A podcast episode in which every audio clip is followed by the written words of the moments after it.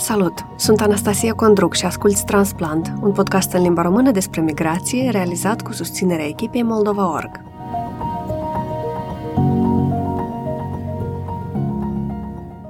După cum probabil v-ați dat seama deja, pentru mine migrația este mai degrabă un pretext ca să stau de vorbă cu oameni care îmi par interesanți, o scuză ca să-i bat la cap și să-i trag de limbă despre subiecte care mă rod pe mine pe dinăuntru. Pe Dica Cheptine nu o cunosc personal, deși sunt sigură că ne-am intersectat pe la multe evenimente prin Chișinău și petreceri la 513, pe vremea când barul încă se afla pe strada Eminescu. Dar mi s-a părut tot timpul diferită de restul make-up artiștilor. În primul rând pentru că pare foarte abordabilă și autentică. Adică ea nu o să-și dea ochii peste cap dacă tu nu știi diferența dintre geni și sprâncene, ci o să-ți explice cu răbdare care e diferența și ce se poate face cu ele. Într-al doilea rând, pentru că e o super povestitoare și are simțul umorului, o să vedeți și voi acuși la ce mă refer.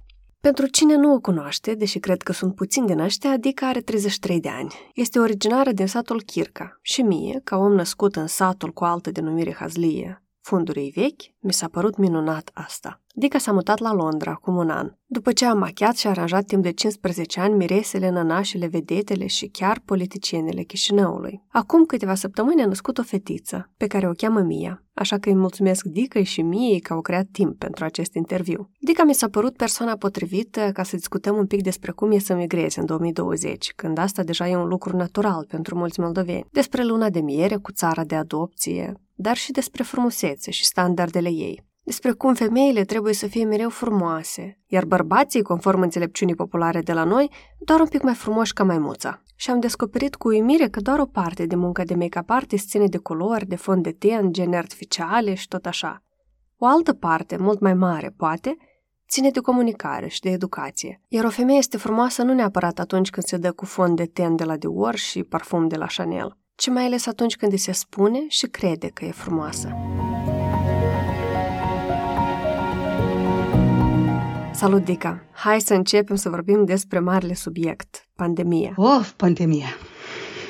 Tu ești una dintre persoanele care și-au pierdut jobul în timpul pandemiei.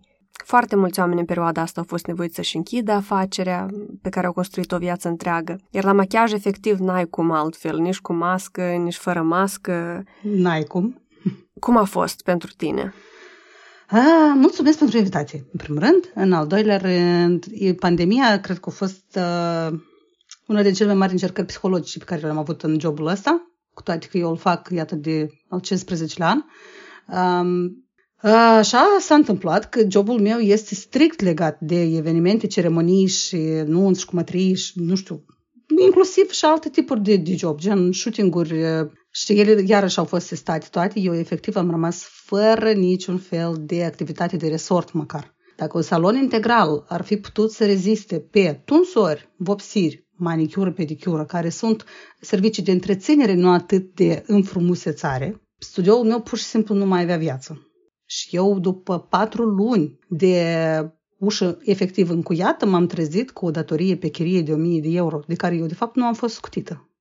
Și am negociat din ea să putem uh, face reducere doar 200 de euro. Dar 800 de euro să-i strângi curat la mână din pensări de sprâncene, doar, deci asta mie îmi trebuia foarte, foarte mult timp. Deși eu oricum am zis că eu o să-i dau o șansă pentru că eu nu n-am putut să renunț atât de ușor la un uh, vis de-al meu, ca să am un studio propriu de machiaj care a rezistat 2 ani și chiar a, a produs bani, de ce nu, a produs momente frumoase, a produs o sumedenie de proiecte, a adus o grămadă de clienți, eu fiind singurul prestator de servicii. Mie asta mi-a plăcut foarte mult și eu nu aveam de gând să renunț, dar um, Știi, atunci când uh, te vezi în fața faptului împlinit, o prietenă mi-a spus o chestie foarte bună. E mult mai sănătos să decizi să închizi decât să trebuiască să pierzi. Și eu atunci am decis să închid. Când au pornit evenimentele, eu deja eram pe scara avionului. Și cum ai luat decizia chiar să pleci? Ți-a fost greu? Foarte greu. Am plâns tare mult. tare mult. Eu stare... Mi-am dat seama atunci că stare înrădăcinată dacă căutai tu vreun tânăr din Moldova care să spună că aici poți să faci treabă și poți să-ți faci un nume și o bucată de pâine și, nu știu, să trăiești viața frumos, pe mine puteai să mă pui în rând acolo. Sincer, mie îmi plăcea tot. Îmi place Chișinău, eu am stat în Chișinău 17 ani, am trăit singur. Eu știu toate colțurile centrului. am făcut parte și din tot felul de găști, și din tot felul de grupuri sociale, și din tot felul de proiecte. Dacă stau să mă uit, știi, câteodată prin memories în Facebook, mai eu am făcut așa de multe nebunii. și majoritatea în Chișinău. Da, și m-am apucat de atâtea proiecte și am făcut atâtea, nu știu, încercări. Ai ce face în Chișinău. Chiar ai ce face. Dar, na, ca pe orice alt antreprenor liber și mai ales cu un, cu un job foarte specific, pandemia pur și simplu mi-a pus capacul. Dar tu făceai parte din categoria de oameni care ziceau, eu niciodată nu o să plec. Nu. Nu. Nu, nu. N-am fost niciodată atât de categorică. Eu chiar mă gândeam, mutându-mă aici și uitându-mă la o pereche de ghete noi nouțe pe care eu tare mult le-am visat și mi le-am cumpărat. Și mă uitam în jos la picioarele mele, la ghetele celea, că ele acum nu mai au aceeași însemnătate, în principiu. Eu visam așa de mult la ghetele celea și ele să fie de un alb imaculat. Dar fișca cu albul eu o explic foarte clar psihologic venind dintr-un sat din Moldova fiecare moldovean se teme de încălțăminte albă. De ce? Pentru că glodul. Așa. Dar uitându-mă eu la, la unde am ajuns, cum am ajuns și ce asta înseamnă pentru mine, să mă fi întrebat pe mine la ai mei 20 de ani, asta îmi părea un vis atât de ireal. Eu să mă mut în Londra, să trăiesc. Asta era un vis absolut, deci aș fi fost ca din filme ceva, știi? Era fost un moment.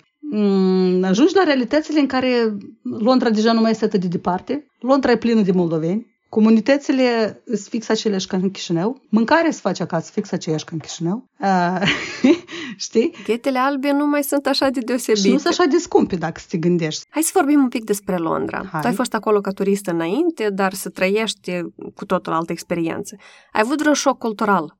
Tu știi, eu... Uh nu știu, poate în virtutea faptului că îmi plac tot felul de culturi și mâncare mai ciudată, poate. Și, nu știu, îmi plac experimentele și îmi place să citesc despre alte popoare. Eu, de exemplu, pe Netflix am un serial la care aștept sezonul 3 cu disperare, să văd care o să apară, Street Food. Și street food-ul m-a învățat foarte, foarte multă cultură. Șocurile culturale pentru mine au fost organizarea perfectă a infrastructurii acestui oraș. Nici nu amestecul de popoare, nici nu mirosurile, nici nu nimic decât faptul că un oraș poate funcționa atât de bine. Cu toată dragostea și iubirea de țară, în ce junglă de Chișinău noi trăiam. Eu, eu iubesc orașul ăsta, Chișinău îl iubesc foarte mult. El e frumos, el e romantic, dar el este o junglă, din punct de vedere a infrastructurii. Pentru că noi am fost acum acasă și eu pur și simplu încercam să-i opresc pe toți. Vă rog frumos, mergeți pe unde vi se permite sau dați-mi voie să deschid măcar ușa sau chestii de astea mărunte, zi de zi, cu care, uh, din care poți să explici de ce moldovenii sunt atât din răiți și atât din ciudați pe viață. Pentru că, măi, totul e împotriva ta, totul. Și foarte multă lume, adică majoritatea, nici nu se străduie să fac să fie mai bine. Organizarea pe mine aici m-a șocat foarte mult. Eu i-am făcut și un slogan acestui oraș. Tot orașul e pe knopce și toate knopcele funcționează. Sincer. Dar politețea britanicilor e adevărată sau nu? E adevărată și fake. Ei sunt absolut deprinși cu politețea asta și ea nu trebuie să fie adevărată. But you still have to do it. Înțelegi?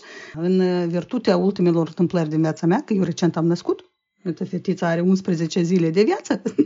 Am reușit să văd cum funcționează full-time și sistemul medical. Și britanicii ar trebui să pupe picioarele NHS-ului cu tot ce au. Pentru că acest serviciu de asistență națională medicală este un dar de la Dumnezeu, așa cum este el construit și câte uh, facilități el oferă. El este printre cele mai puternice sisteme de sănătate din Europa, cu niște gratuități de nu-ți poți închipui. Dar oamenii uh, de la asta că tu primești serviciu gratuit nu sunt mai puțin amabili, nu sunt mai puțin uh, dedicați și responsabili față de jobul lor. La noi, ca să obții asta, trebuie să plătești la greu și la privat. Tu plătești oricum în spital, dar tu nici măcar nu poți să contezi pe o vorbă bună sau pe o mică, mică doză de amabilitate, pentru că femeia s-a trezit astăzi nu în dușii cei mai buni, și respectiv n-are, n-are ea treabă să zâmbească ție. Aici ei sunt responsabili și obligați cumva moral să fie amabili. Eu nu spun că asta este adevărat. Most of the time e pe străzi, prin autobuz, prin chestii. E fake. E fake, dar măcar nu-ți strică ziua. Adică e greu să crești un copil printre străini. Sau tu nici nu te simți acolo printre străini. Exact. Când ai un grup social lângă tine, nemijlocit, format ușurel, e foarte ușor. Eu acum am înțeles indispensabilitatea bunicilor în casă atunci când ești mămică proaspătă. Asta este darul lui Bojica pentru o mamă tânără. Poftim bunii. Sunt rude foarte multe mutate aici. Deci, din partea soțului meu sunt uh, una, două, trei, patru familii care stau în Londra, toți. Și suntem foarte aproape unii de alții, în principiu. Suntem cumva stabiliți toți în estul Londrei, e ușor să te întâlnești. De obicei se venim la noi acasă pentru că casa are cel mai mare living și poți să faci o masă întinsă, poți să stai mai multe familii. Uh, și fain că cumva ai spiritul sărbătorilor. Iată, eu am, am avut experiența Crăciunului, anului nou, Paștelui, aici acasă, în Londra. O, și cum se fac toate sărbătorile astea peste hotare? Foarte pe moldavski. Da? După cum. Adică moldovenii unde se adună oricum fac sărbătoare moldovenească, înțelegi? Și știi ce se schimbă? Se schimbă numai, asta o să fie, desigur, nu știu, poate clișaistic, dar se schimbă numai cantitatea de pește roșu și calitatea alcoolului de pe masă. Adică nu mai bei gin din gura căinarului, dar bei Jack Daniels. Și nu mai mănânci seliot, cât da mănânci somon. Stai un pic, tu vrei să spui că v-ați făcut șubă? Am făcut, desigur.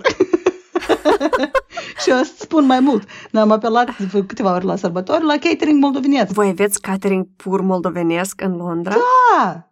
Da, care face sarmale la oală de lut, e deci, delicioasă, delicioasă, plăcint, ptigaie. Poftim! Eu uh, ți-am mai spus și înainte, uh, în uh, Londra poți să găsești orice făcut de un moldovean. Eu, de exemplu, mă temeam că nu o să pot sărbători Paștele. Pentru mine Paștele este cea mai frumoasă sărbătoare. Nu știu cum să-ți explic. Eu sunt înălțată de un spirit de lumină și de căldură și de bunătate și nu înțeleg de ce și cum, că nu sunt neapărat cel mai credincios și pios om. Eu mă temeam că nu o să am cum să sărbătoresc aici. Ce-ți pare? Noi am fost la o biserică moldovenească, unde părintele Sergiu a citit tuturor frumos rugăciunea. Ne-au sfințit păscuță cu ouă, cu coșuleț cu lumânări și să vezi cât de frumos vin îmbrăcați moldovenii acolo la slujbă. Și vin toți cu coșuri și cu prosoape și cu... Deci, uh, englezii se opreau să vadă ce se întâmplă, că ieșau ale noastre moldoveni și frumos îmbrăcate, cu coșuri împletite și se uitau englezii și nu înțelegeau. Că se întrebau, what's happening? Eu atât de tare m-am bucurat că am reușit să merg la Sfințit, că iată asta și multe alte chestii mărunțele fac ca eu să pot să mă simt acasă aici. Mi se pare foarte fain că aveți o comunitate acolo, dar cum rămâne cu integrarea în societate? Nu trăiești un sentiment de neîmplinire dacă nu simți că aparții măcar un pic, măcar o leacă acelui loc. Tu, uh, venind într-un socium nou, te aștepți că o să vii și o să, o să fii uh, observat și recunoscut foarte repede ceilalți și foarte repede acceptat, which does not happen. Tu trebuie să dai din coart pentru asta, tu trebuie să ieși din coropcica ta, să faci cunoștințe noi, să accepti tot felul de oameni, culturi și uh, preferințe și, nu știu, cultural backgrounds, dacă vrei. Am făcut cunoștință cu un cuplu de gay foarte, foarte interesanți, niște bărbați super interesanți. Unul este manager de hotel, altul este un designer uh, de interior. Uh, iată, accepția față de alte tipuri de, de proveniență a oamenilor te face să te integrezi mai ușor. Pentru că nimeni din familia mea, de exemplu, nu prea înțelege cum eu vorbesc cu ăștia doi. Dar ei mi-e plac, ei sunt atât de interesanți, eu am de la ei atât de învățat. Și de ce nu? Într-o zi poate să am oportunitate de job. De ce nu? Dat fiindcă unul lucrează, de fapt lucrează, conduce un hotel mare, mare, mare în centru, care are salon, care ar avea nevoie într-o zi de serviciile mele, nici nu știi. Iată uh, fraza asta, nici nu știi de unde sare iepurile. Moldovenii ar trebui să o primească, ăștia plecați ar trebui să o primească foarte aproape de suflet și să înțeleagă. Odată ce spargi bula preconvențiilor și, și preconcepțiilor despre rasă, cultură, țară, uh, nu știu, mituri culturale, tu ai atâtea oportunități nu te încurcă nici măcar, nu știu, nivelul de limbă străină știut. Suntem la episodul 5 din acest sezon și vă mulțumesc mult dacă ați fost cu mine până aici. Vă reamintesc că am mai vorbit cu directoarea Moldova Work, Oksana Greadcenco din Olanda, despre maternitate și feminism. Și atunci când, odată cu maturizarea mea și odată ce am început să înțeleg mai profund lumea din jur, mi-am dat seama că, oh my god, de fapt eu sunt o excepție norocoasă și de fapt este important nu numai să crezi că femeile trebuie să aibă drepturi egale, dar trebuie să fii vocal în legătură cu asta. Patisera Marina Musteață din SUA despre mâncare și rădăcini. Și mi-amintesc foarte bine când am fost chemat într-o zi în sala de oaspeți și mi s-a complementat cușma lui Guguță pe care eu o pregătisem pentru oaspeți. Și eu atunci am înțeles că eu ar trebui să vorbesc cu spatele drept, cu capul în sus, mai mult despre propriile mele rădăcini, de unde eu vin. Cu scriitoarea Paula Erizanu din Marea Britanie despre școală și revoluție. M-a interesat și viața lor personală, pentru că atât Colontai cât Sherman și-au lăsat soții, copiii, pentru a deveni revoluționare underground, au renunțat la avere, au avut iubiți mult mai tineri decât ele și asta, știi, la sfârșitul secolului XIX, începutul secolului 20. Cu vloggerul Andrei Bolocan din Canada, despre limite, inspirație și ce înseamnă să fii tată. Într-un span de 10 minute, tu poți să-l vezi pe copil scoțând un sunet și făcându-te să filmezi acest video, să-l împarți la rude, fiind super fericit, trec două minute jumate, îl vezi pe copil cu ochii mari, care tașe pur și simplu și se uită la tine. Și tu știi că în momentul acela el s-o căcat în patala.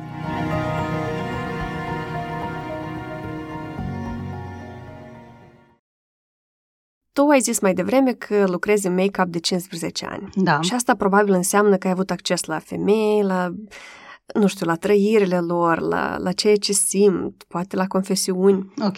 Și vreau să întreb dacă în acești 15 ani ai observat o schimbare în atitudinea lor. Da. Femeile de azi se simt mai libere? Ah, categoric. Sunt uh, numărate pe degete deja cazurile când uh, femeile vin la machiaj și spun făm ceva așa că să-i plac soțului meu. Pentru că eu auzeam asta foarte des. Asta era fraza numărul unu. Lui meu nu-i place așa de mult ștucaturcă pe față. Foarte mult se conta pe părerea unui soț, bărbat, prieten, orice. Eu aveam o clientă care puteam să-i desenez orice pe ochi. O pleiadă de culori, de forme. Numai să nu-i pun fond de ten pe față, să-i pun doar pudră. Pentru că soțului nu-i place fondul de ten pe față erau bucături așa destul de despotice, știi, în toată povestea asta și sunt mai multe exemple, dar uh, ca să fiu corect față de cliente, o să spun doar că femeile au început să se iubească pe sine mai mult astfel încât să nu aibă nevoie de atâta cantitate de machiaj, dar ele au înțeles uh, și-au înțeles propria valoare și vor calitate. Sunt foarte multe femei care deja vin și îmi spun că este absolut ok să fac ce eu vreau, atât timp cât eu se simtă liberă, liberă, frumoasă și să, să nu o deranjeze nimic. S-a schimbat foarte mult și auditoriul și poate este și meritul, eu am să spun mediu, meritul social media și meritul parțial și al meu, că începi să educi câte un pic uh, percepția de frumusețe. Aha. Ușor. Începi să o educi. Dar de ce crezi că standardele de, hai să nu zicem frumusețe, de imagine. Sunt așa diferite în Moldova pentru bărbați și pentru femei. Adică tu ești de acord că, în general, peste tot, dar mai ales în Moldova, femeile depun mult mai mult efort și cheltuie mai multe resurse decât bărbații și, în general, există standarde mai înalte pentru ele.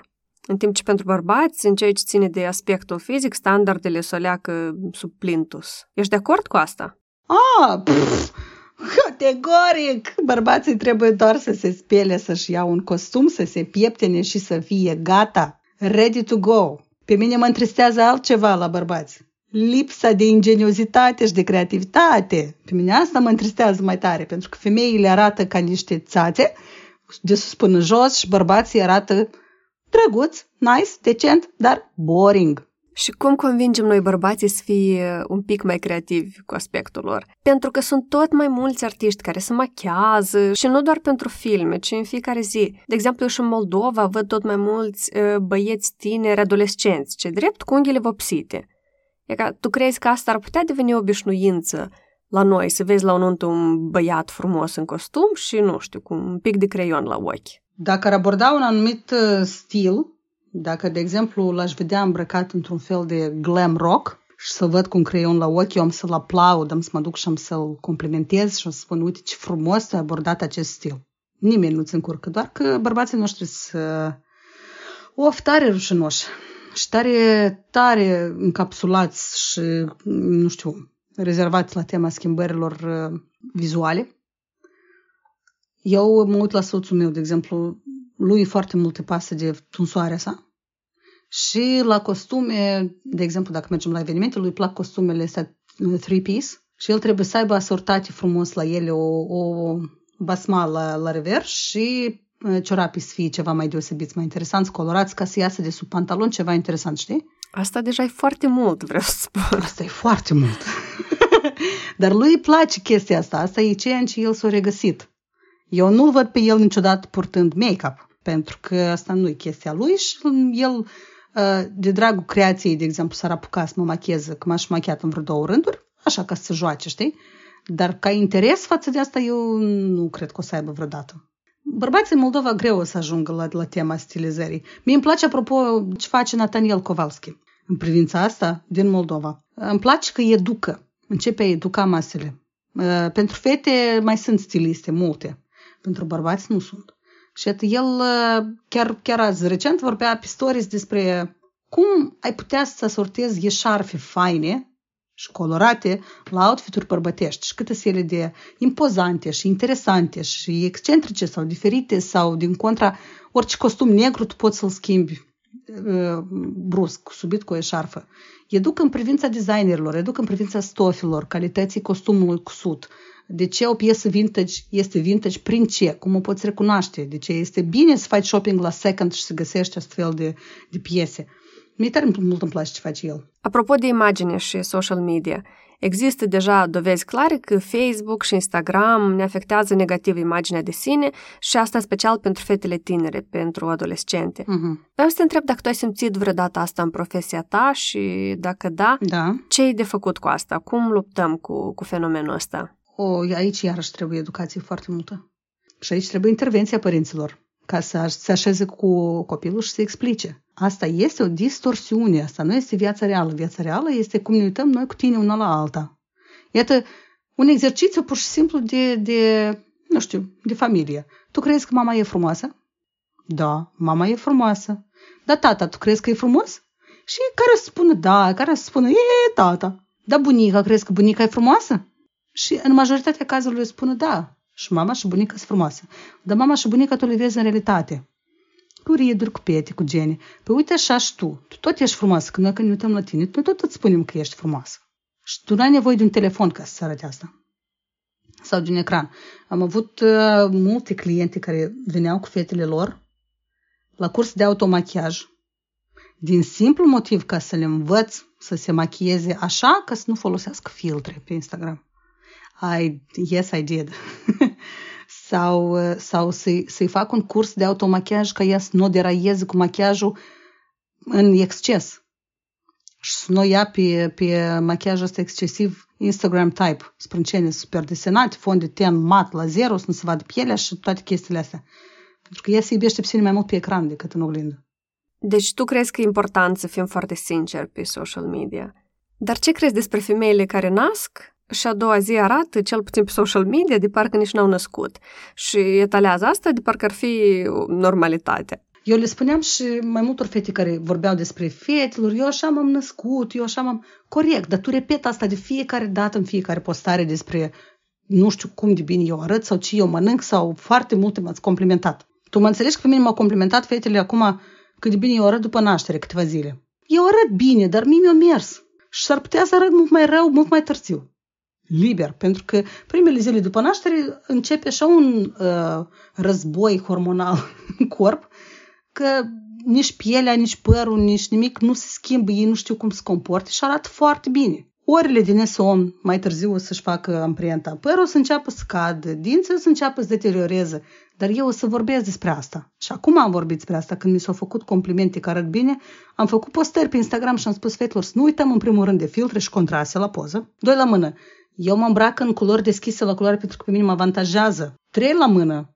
Mie mi-a mers cu corpul. Vouă s-ar putea să nu vă meargă. Eu eram inițial deja supraponderală sau grăsuț, dacă vrei, ca eu să nu mă schimb foarte mult după naștere. Să zicem, da? Când fetele sunt foarte slabe și au pus kilograme în naștere și după asta au născut și kilogramele încă nu s-au dus, normal că nu o să fie aceeași percepție de sine nu poți să judeci și nu poți să închipui și nu poți să te fugărești după un standard imposibil de, de frumusețe sau, în general, vizual al unei mame care a născut proaspăt acum câteva zile. Dar lumea face complimente. Lumea se așteaptă ca tu să arăți într-un fel și dacă tu arăți bine, îți faci complimente. Câte articole noi avem? Revenire miraculoasă după naștere a vestitei cântărețe, tralala, da?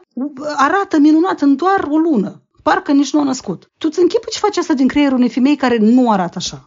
Aș vrea să vorbim un pic și despre cultul tinereții pe care îl avem noi Uh-huh. uh, și frica de îmbătrânire. Mi se pare că noi ne temem așa de tare să îmbătrânim Uh-huh. um, și simt că foarte multe companii profită de această frică a noastră. De exemplu, uh, o companie din uh, SUA, producătoare de Botox, probabil cea mai mare din uh, lume, nu îmi vine în minte numele acum, a avut o campanie acum câțiva ani targetată pe femeile între 20 și 30 de ani, care, mă rog, n-au, încă n-au riduri, și a introdus preventative botox, adică să-ți pui botox nu când apar ridurile, ci ca să le previi, ca ele nici să nu apară niciodată. Um, și acum, din ce văd eu, cel puțin în SUA, nu știu dacă încă au ajuns la noi, am senzația că tinerii merg la botox ca și cum ar merge la curățat dinții, de exemplu, la stomatolog.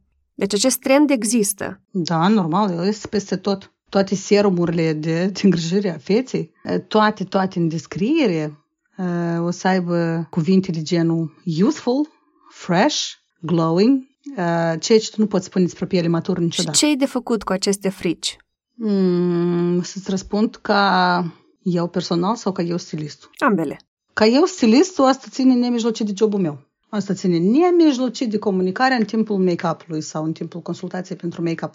Uh, și asta trebuie să facă, cred eu, fiecare make-up artist atunci când se apucă să lucreze cu o piele un pic mai matură. Conștientizarea ridurilor și a trecerii vremii și a tenului mai uscat, mai tern, mai lipsit de viață, el trebuie să fie făcut în fiecare zi. It's happening, fără că tu să vrei. Și dacă tu asta nu vrei, desigur tu ai tot dreptul să aplici la proceduri invazive sau semi-invazive. Poftim! Go crazy! Dar uh, dacă tu nu ești sigură și tu nu vrei să faci asta, ți-ți rămâne doar să accepti. Și iarăși exercițiu de, uh, de imaginație. Do you love your mother? Da. O iubești pe mama, așa Toate ridurile ei și toate petele ei și mâinile zbărcite și gâtul deja mai, mai ridat și mai cutat și pieptul care la fel aici s-a mai zbărcit. Dar de ce pe tine nu tu iubești cu un rid aici la colțul ochiului? Cu un rid. Pentru că tu pentru dânsa, de exemplu, la fel, ești perfect și o să fii întotdeauna tânără și frumoasă și copil și așa mai departe.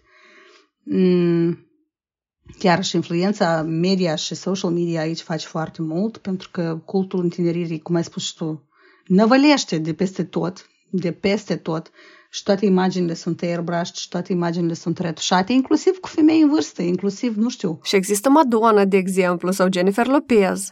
Nu, există Madonna care m, se duce sub cuțit foarte repede, nu are nicio treabă cu asta, își bagă foarte mult botox și așa mai departe. Ea, de- din contra, face parte din cultul întineririi și doesn't wanna give up. De asta și zic, și Jennifer Lopez la fel. Nu e adevărat, e cu ulei de măsline s-o tratat. Da, da, da, eu aud lumea când zice, eu când o să am 50 de ani vreau să arăt ca Jennifer Lopez. Eu am 30 de ani și nu arăt și nici nu o să arăt niciodată ca Nu. ea. Uh, Eu uh, fac o chestie foarte bun, cred că e agresivă, agresivă, dar foarte bun uh, duș rece pentru foarte mulți. Te rog să mă ierți, dar tu deja nu arăți ca Jennifer Lopez. Exact. Și tu ai 23. Exact. Fata asta o dansat toată viața. Her life is show business, ea trebuie să arate așa. Și ea lucrează doar pentru asta. Tu ești programist la o companie de IT.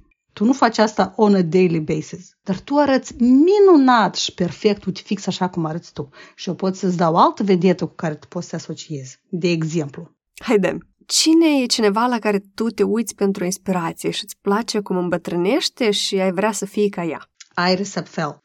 I love Iris Apfel. Dă-i, Doamne, sănătate, împlinit 100 de ani această femeie, dar este atât de boemă, colorată, atât de expresivă în tot ce îmbracă și pune pe sine și e atât de tot una cum ea arată. Ei trebuie să se simtă ea bine și își pune atâtea bijuterii și atâtea haine cu pene și cu tot cât îți vine să te duci în dulap, să arunci tot și să te duci să cumperi vintage, știi? Iar asta pentru mine este inspirație sănătoasă. Omul nu-ți bagă asta pe gât, omul așa trăiește.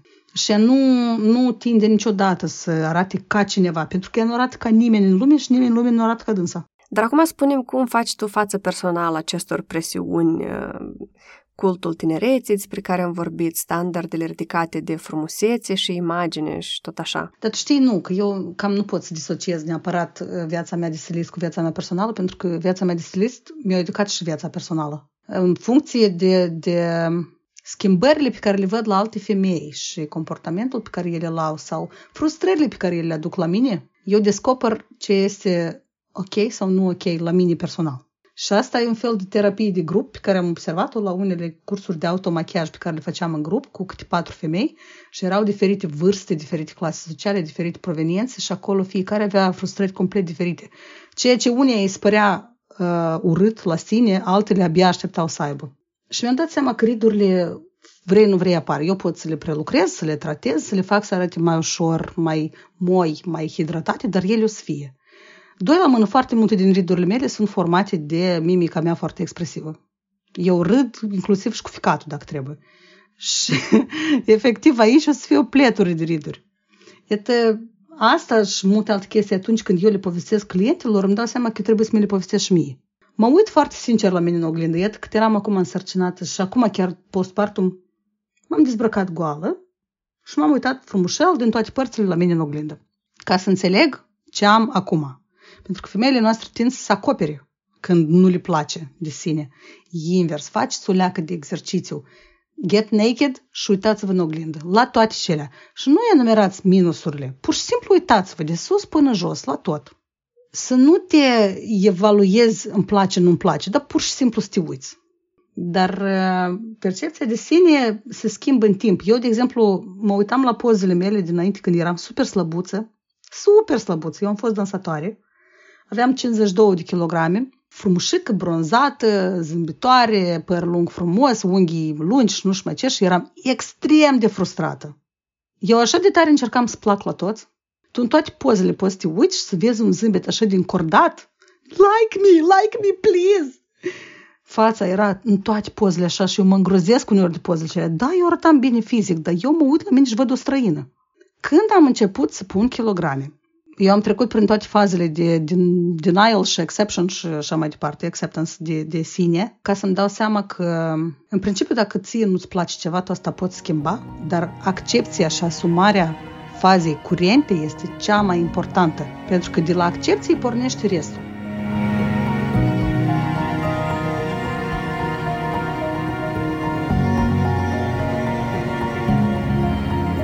Îți mulțumesc că ai ascultat Transplant, un podcast pe care îl fac eu, Anastasia Condruc, în colaborare cu Moldova Org. Scriem dacă ai o poveste de spus. Ne auzim!